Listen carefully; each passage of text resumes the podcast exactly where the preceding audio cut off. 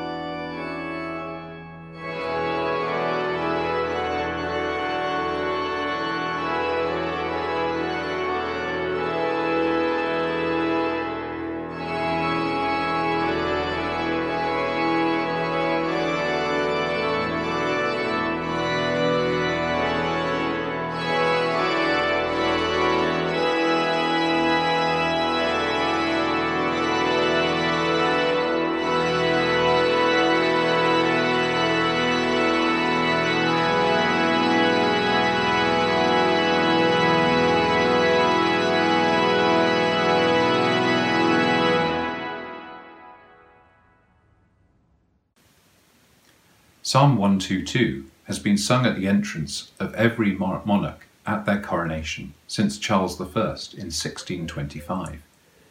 The psalm is a prayer for the peace and prosperity of Jerusalem, and its use in the coronation service draws a parallel between Jerusalem and the United Kingdom, as William Blake did in his poem And Did Those Feet in Ancient Time.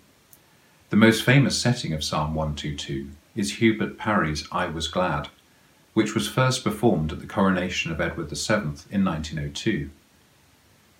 The well known introduction was added for the coronation of George V in 1911. At the first performance of Parry's arrangement at the 1902 coronation, the director of music, Sir Frederick Bridge, misjudged the timing and had finished the anthem before the king had arrived, having to repeat it when the right moment came. Bridge was saved by the organist Walter Alcock, who improvised in the interim. This is a psalm that must come from the First Temple period, that's to say, after Solomon in about 900, and before the exile about 300 years later. It's now a song of hope for all who long to worship together in a beautiful building again.